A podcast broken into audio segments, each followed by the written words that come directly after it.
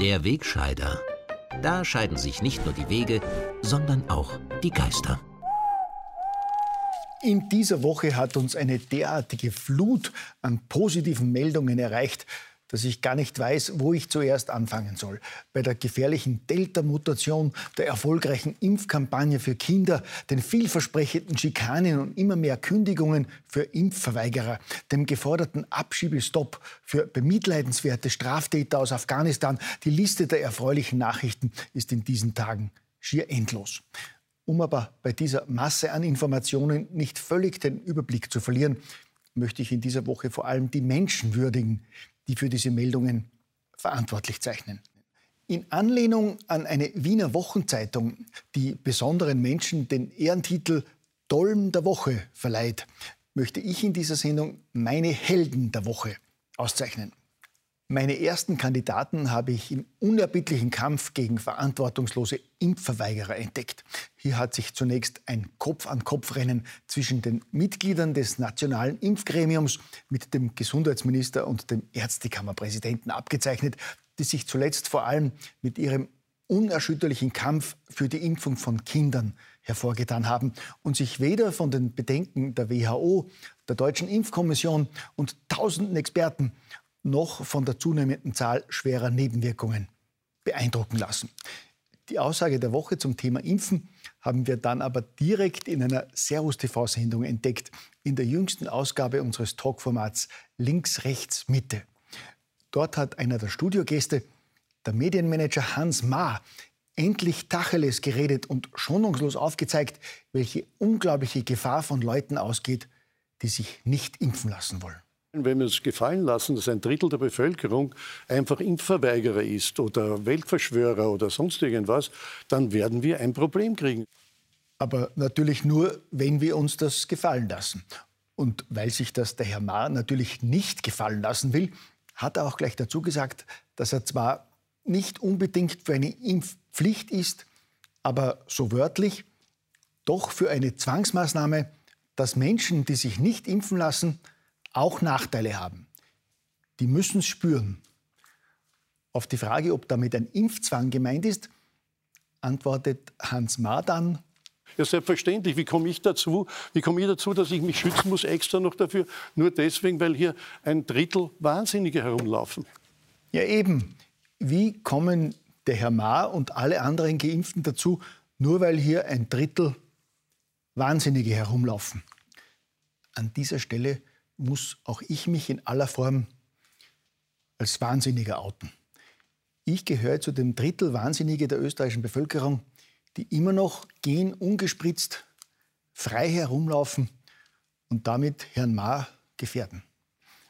Für seinen Mut, das auszuhalten und vor allem ein Drittel der Österreicher, die eine andere Meinung zur Corona-Impfung haben, öffentlich als Wahnsinnige zu beschimpfen, ist Hans Ma für mich eindeutig ein Held dieser Woche. Diese Auszeichnung geht aber auch in Cumulo an die Bundesregierung, die ja nach wie vor die zuvor empfohlene Zwangsmaßnahme umsetzt, dass Menschen, die sich nicht impfen lassen, auch Nachteile haben müssen. Obwohl mittlerweile selbst die WHO davon abrät, massenhaft symptomlose Menschen zu testen, hält die Regierung die 3G-Regel aufrecht, um heimische Impfverweigerer permanent zu schikanieren und Touristen den Urlaub in Österreich zu vergelten.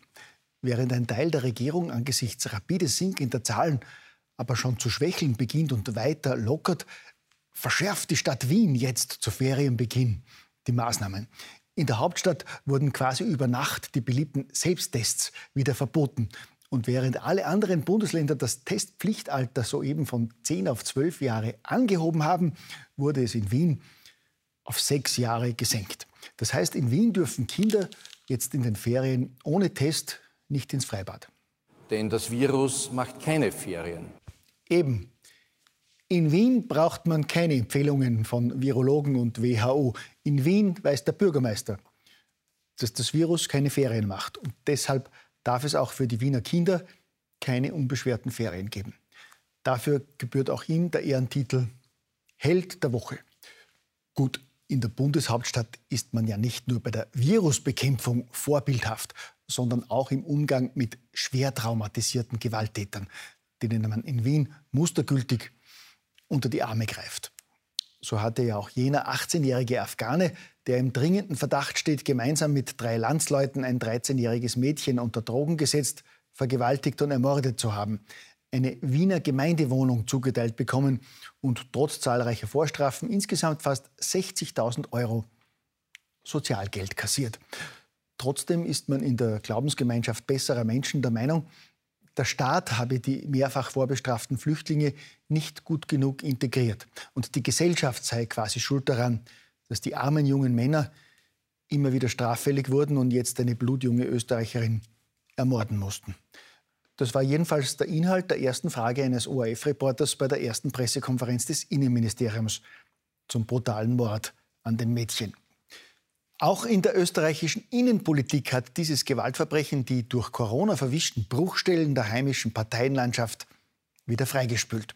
Während sich nach dem Mädchenmord jetzt plötzlich wieder Vertreter fast aller Parteien für Abschiebungen straffällig gewordener Asylwerber aussprechen, hatten Parteien des linken Spektrums gerade in den vergangenen Wochen vor der Gewalttat wieder eine Asyldebatte losgetreten und wiederholt vollmundig einen Abschiebestopp nach Afghanistan verlangt.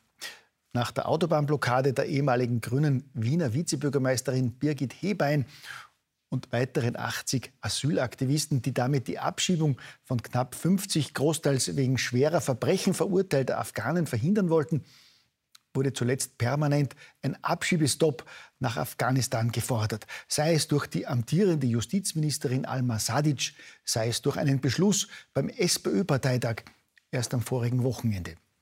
Wenige Tage und ein Schwerverbrechen später ist zumindest kurzfristig natürlich wieder alles ganz anders. SPÖ-Chefin Pamela Rendi-Wagner versteht drei Tage nach dem SPÖ-Beschluss im ORF-Interview nicht, warum man diese mehrfach vorbestraften Gewalttäter nicht längst abgeschoben hat. Justizministerin Sadic will sich seltsamerweise in dieser Woche gar nicht zu dem von ihr geforderten Abschiebestopp äußern. Und die offizielle Stellungnahme der Grünen zum Mord an der 13-Jährigen lautet wörtlich, man müsse die Debatte über die Ursachen von Männergewalt weiterführen.